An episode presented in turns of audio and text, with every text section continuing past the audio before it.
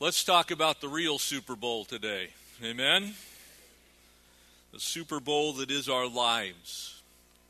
The game that we play in every single day, every moment, as we let our lights shine. It's a tough task. It's a difficult thing to do in our world because our world really is running contrary to most everything that uh, we would hold dear as believers. But we do have an opportunity to play well. And, and I pray that as we embark on a little journey here, just verses 14 through 18 in Philippians chapter 2, uh, that you'll be able to see a great passage it ties in so many people thinking today about whether it's going to be the Carolina Panthers or the Denver Broncos. But we already know who's won. He's the King of Kings and the Lord of Lords. Amen? Would you pray with me? Father, again, as we uh, have come this day to gather together as, as your team. Lord, your team. All on the same team, God. We pray that you would bless us with your presence in this place and lay out your game plan for us today, we pray. Speak to us what you want us to do in our various positions. Help us to practice and play hard. We ask that you would bless us now as we study your word. We ask these things in the wonderful name of Jesus. Amen. Verse 14 here in Philippians 2. How do we do it? Do all things without complaining and disputing, that you may become blameless and harmless children of God without fault in the midst of a crooked and perverse generation, among whom you shine as lights in the world. You, you, see, we have a chance to get on that highlight reel that we talked about last Sunday. We have the opportunity to be bold in our witness in this world holding fast, it says in verse 16, to the word of life, so that I may rejoice in the day of Christ, that I have not run or labored in vain. You see, practice indeed does pay off. As we run the race of life, as we're out on the practice field, as we then move to the game, one day you're going to receive that prize. You'll stand before God in heaven and receive that reward for those things which you've done in this, in this life, in this body, as Paul wrote to the church at Corinth. And yes, if I'm being poured out as a drink offering on the sacrifice and the service of your faith, I'm glad. I rejoice with you all.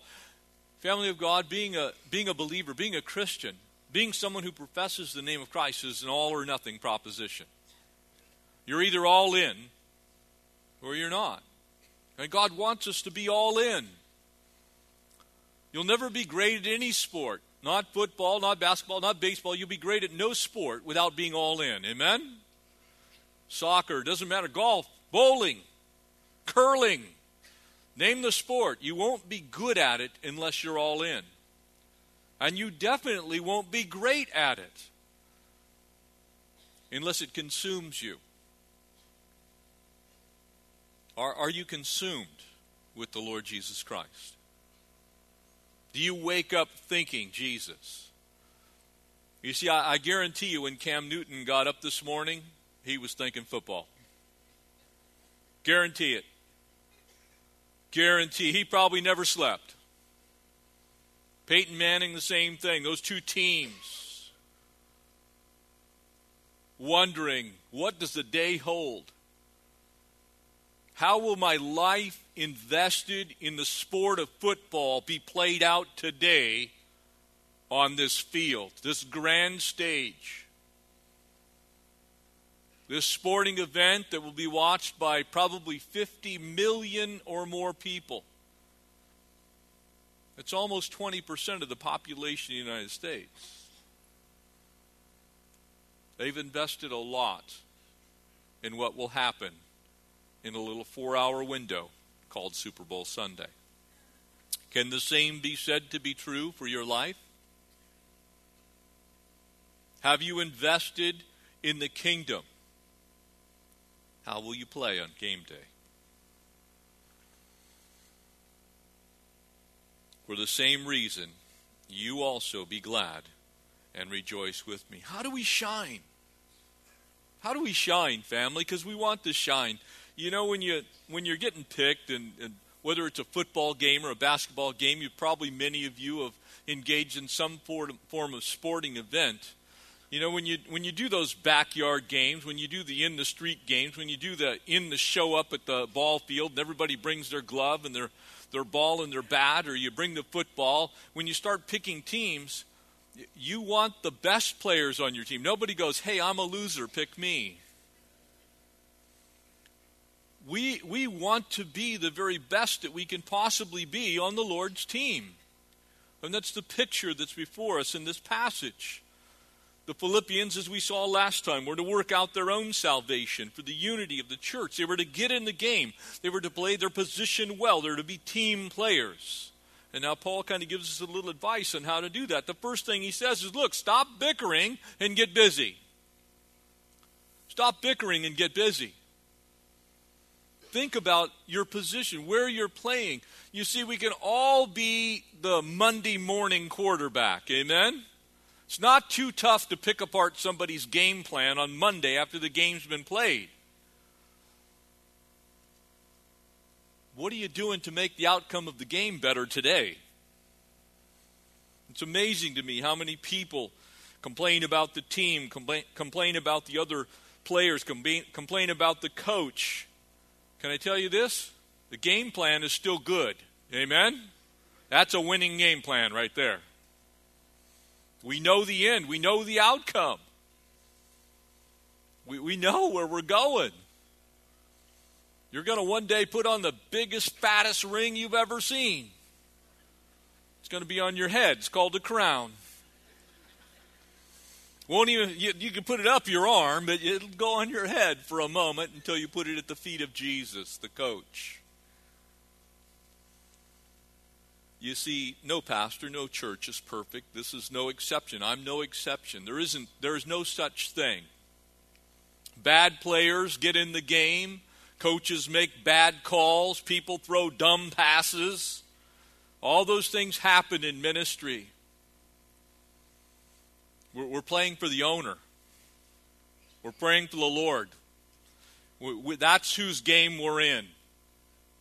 Don't forget that. We all serve the Lord. I serve. I'm an assistant coach. I'm not the coach. He's the coach. You, you see, we need to remember that we're, we're not going to get anywhere by complaining, by having a bad attitude. It's interesting that that word complaining translates from the original language to having a bad attitude. Getting out there on the field and just grumbling about everything. I don't know how you are with your sporting events, but that's one thing I cannot stand. It just drives me nuts when people whine and complain. I just want to go get a life. Get in the game. We're not to complain. We're not to dispute. And that word dispute there actually has a legal connotation. It's just you're arguing for the point of trying to prove your point so that you can be heard. Look, everybody has an opinion about everything. Amen? Put 10 people in a room, you get 20 opinions at least. We can all figure out some way or another way. We, we can look at what's going on and say, well, I'd never do it that way. Well, you don't have that responsibility. It's pretty easy to coach when you don't have the outcome riding on you. We, we need to not dispute over things. How much better would the kingdom be if people just got in the game? Play your position. Instead of whining about what's not getting done, go do something that matters. Paul's reminding us that this is a this is a team sport.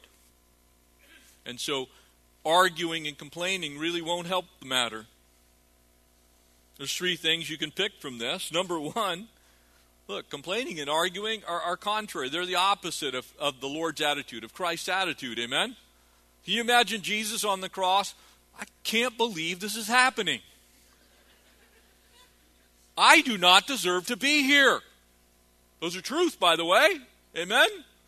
It's actually true. Christ did not belong on the cross from his own position. He could have complained. Good thing he didn't. Amen? He gave his life a ransom for us, for his church, for his body. A second thing look, at it hurts the cause of the gospel. People don't want to listen to a church that can't get along with itself. Amen? You ever notice, you ever seen those sideline fights where you got two players and, you know, somebody makes a bad play and then goes back to the bench and they're over there? Don't you think that's a little counterproductive to winning the game? Where they're pounding on each other? You see, nobody's going to believe the team's goals when the team can't get along with itself. Our goal is the gospel of Christ. Amen? We want to preach the gospel with our lives. The third thing, they divide the church, they divide the team. Complaining and grumbling just sets people at odds and on edge with one another. It never accomplishes anything. You ever noticed how it's interesting? You can have a thousand people, there's a couple thousand people at this service, and and if you if you started talking to each one, we'd all have some opinions, but if we all start picking apart everything, we can all find something that's wrong. Amen. You know, you, it's too warm, it's too cold. The, you know, I wanted my coffee with this in it, or you know, we can find all kinds of things. You know, I wish Pastor Jeff would, you know, take like two minutes longer to explain whatever. It's amazing to me how many people want to know where the complaint department is, but they don't want to know where the prayer room is.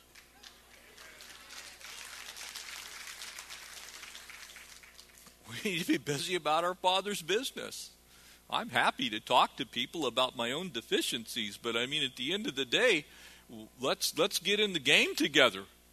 Let's make it a team effort. We can find things about the programs. We can find things about worship styles and all those kind of things. But as we argue, as we complain, as we bicker, we're helping the devil, and he does just fine without us. Amen? How about we start to clean up the locker room? Notice what it says here in verse 15. I'm reading from the New International Version. So that you become blameless and pure, children of God, without fault in a crooked and depraved generation, in which you shine like stars in the universe. We, we need to make sure that, that our own house is in order. So that people can look and say, that's what a championship team looks like. And it gets down to the details in sport.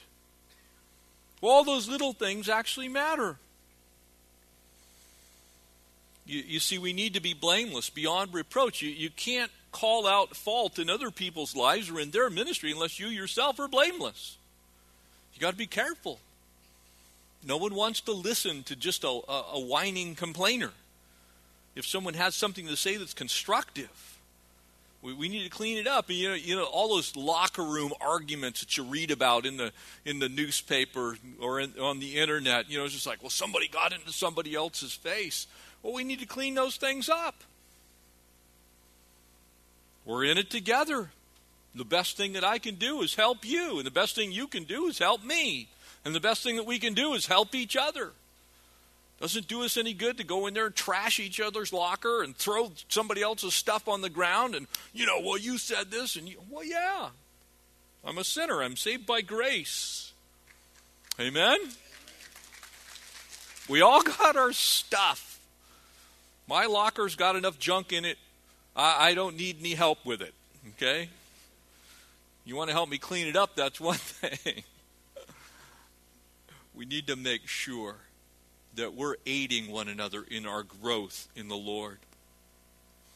Paul uses a, a Greek word, akeraioi, here, which is, is unadulterated, and it carries two basic meanings. One of them is if you would have wine, you would mix water with it, it, it would become adulterated. But the second one, I think the more important one, the easier one to see, is in essence adding alloy to something that's precious. In other words, when you take gold, if it's pure gold, it's 24 karat, and you can continue to mix it with other alloys of soft metals, copper, silver, those types of things, and you can make it, you know, 10 karat gold. It's not pure.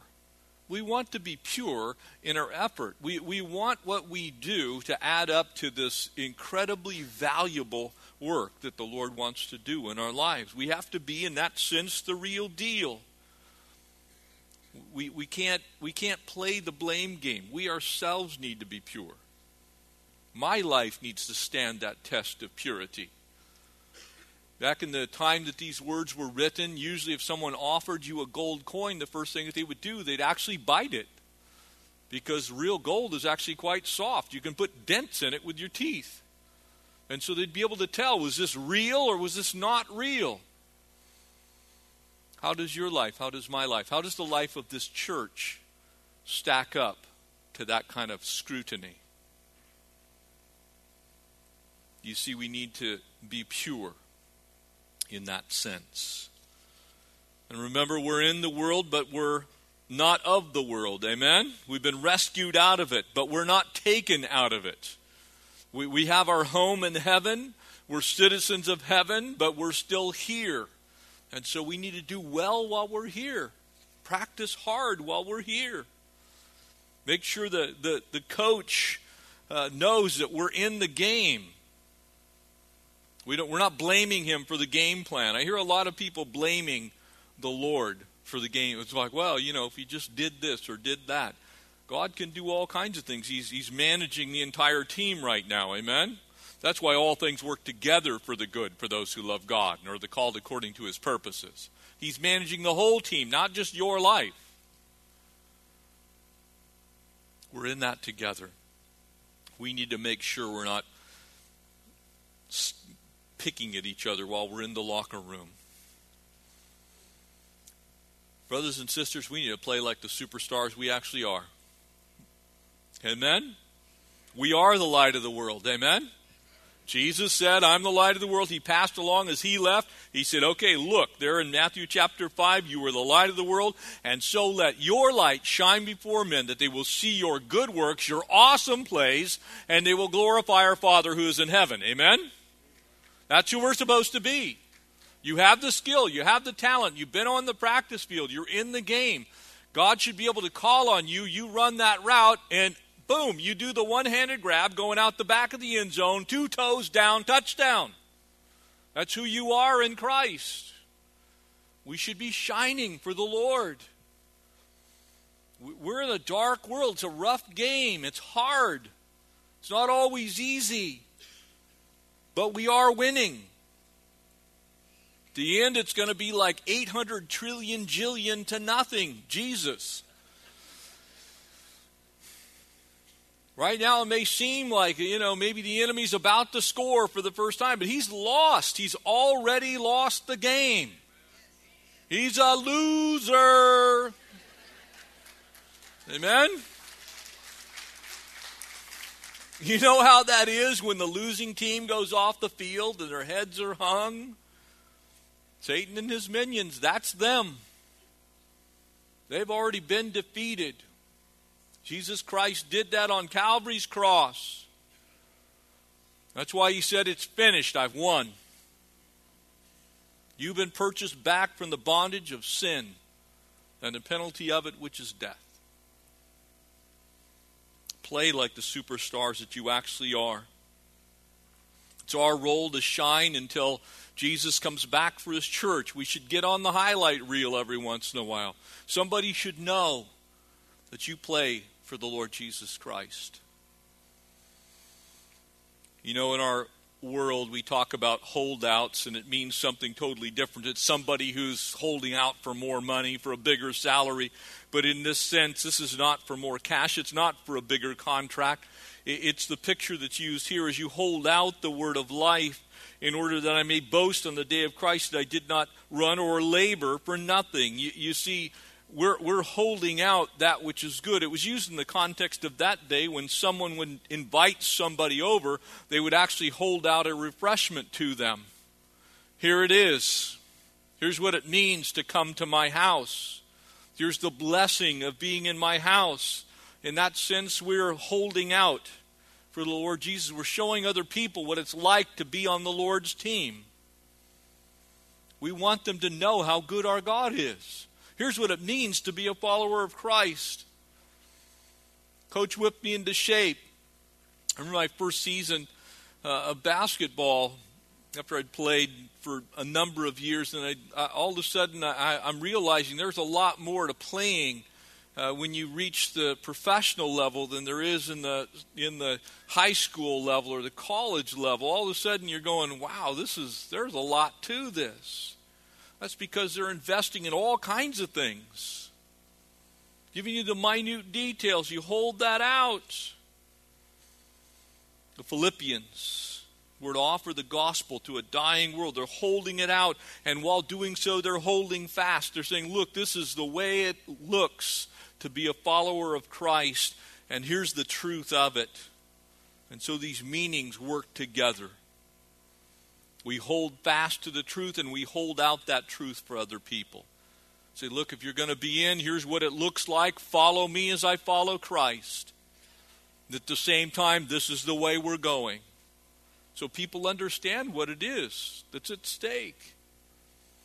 You know, very often we, we get into a situation to where someone could hardly tell what it is that we're all about because we're not holding forth the truth. Don't know where we're going because we're not showing.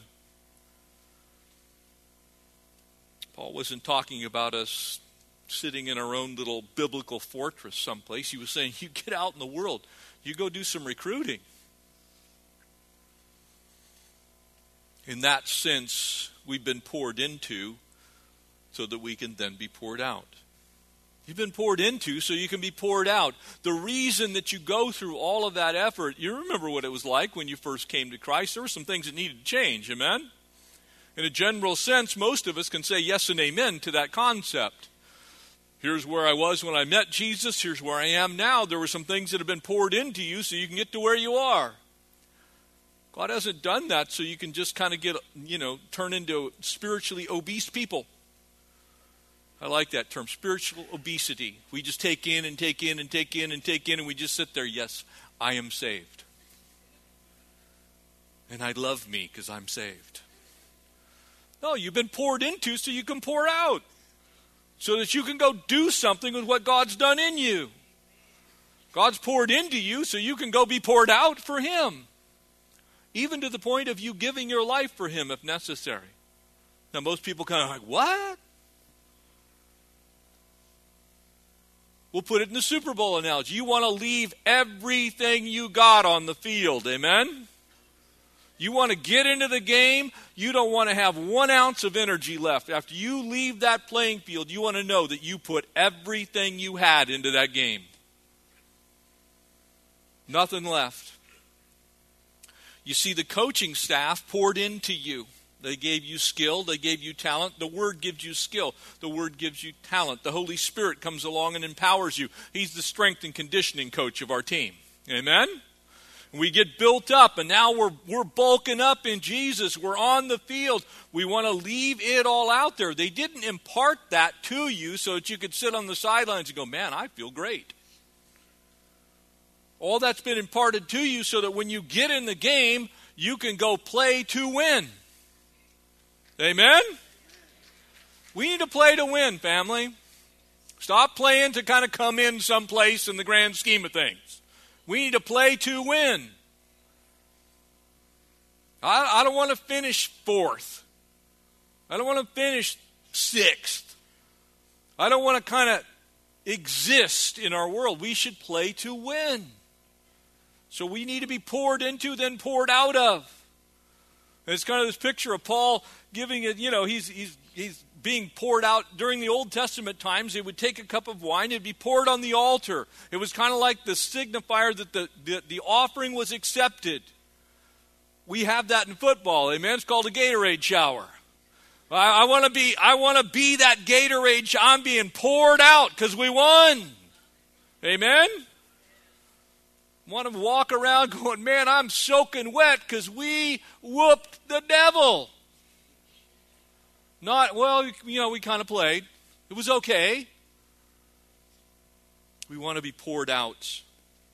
Paul was facing death, but that didn't bother him. He was willing to give every time, bit of his time, every bit of his talent, even his treasure, all that he was, he gave to that one outcome to win.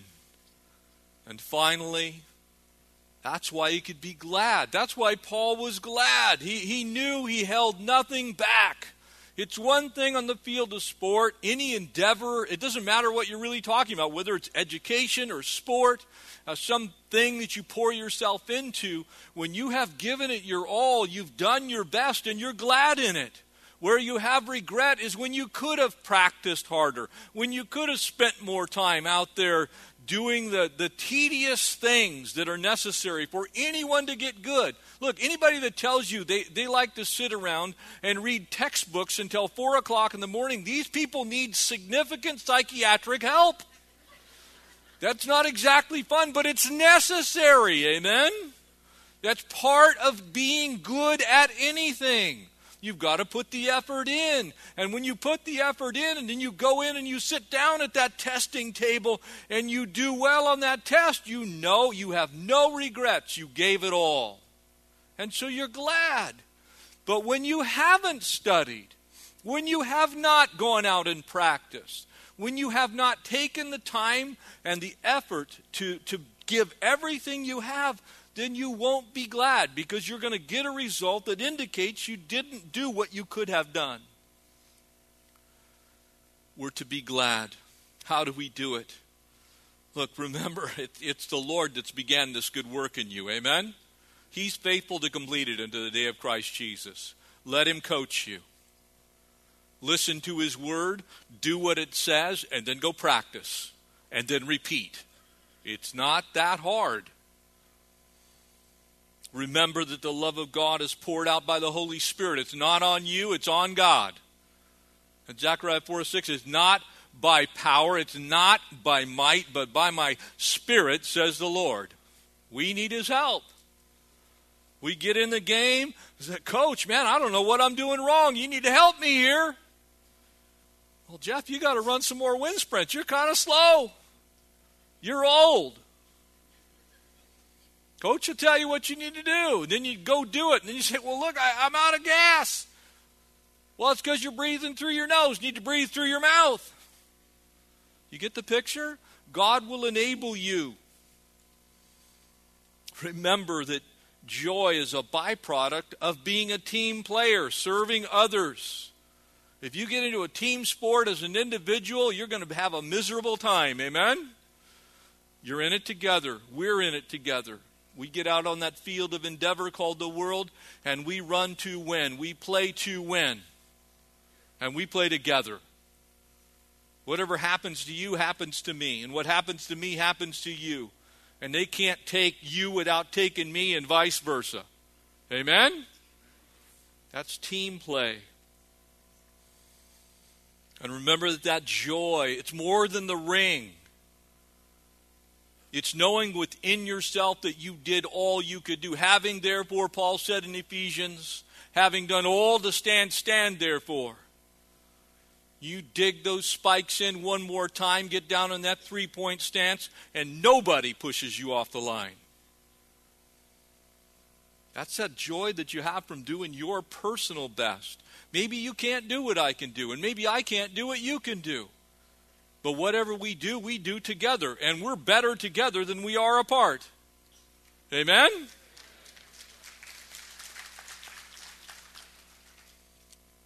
And then finally, cheer each other on.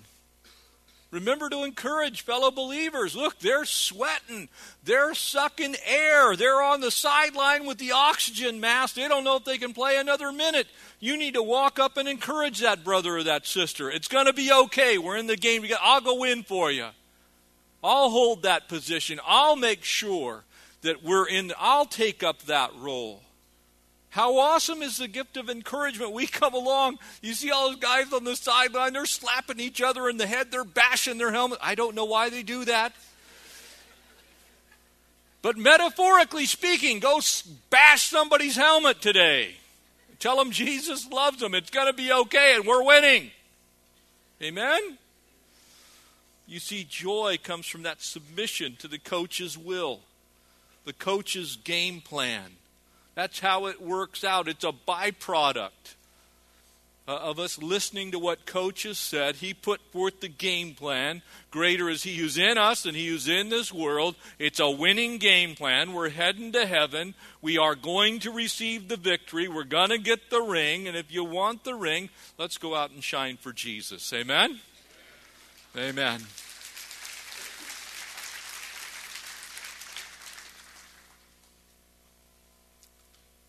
Look, life's not a series of disappointing ups and downs. It's not. It's a wonderful sequence of ins and outs. Sometimes we're in, sometimes we're out. Sometimes one person's playing that position, sometimes we're in playing that position. God works first in us that he could then work out of us. We can be that example of Christ. We can receive that energy from the Holy Spirit. The result is joy. We have that joy in what the Lord's done in us. If we want it, we practice, we play hard, we purpose to listen, and then we can shine as brightly as, as we absolutely can uh, as we play in this amazing thing called life for the Lord. Amen? Amen. Let's stand and we'll pray.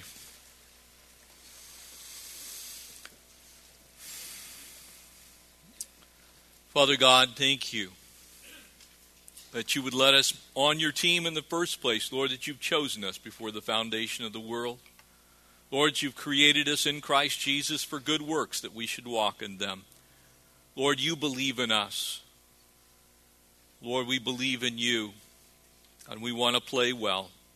Lord, we want to say at the end how we did all that we could do. But Lord, we know that the victory rests in Jesus. And so we rest in Him today.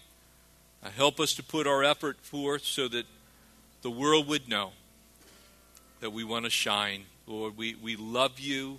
We thank you for loving us and pray that you'd bless us today. Fill our hearts and our homes with your goodness, with your blessings. We pray all these things in the amazing name of Jesus. Amen. Amen.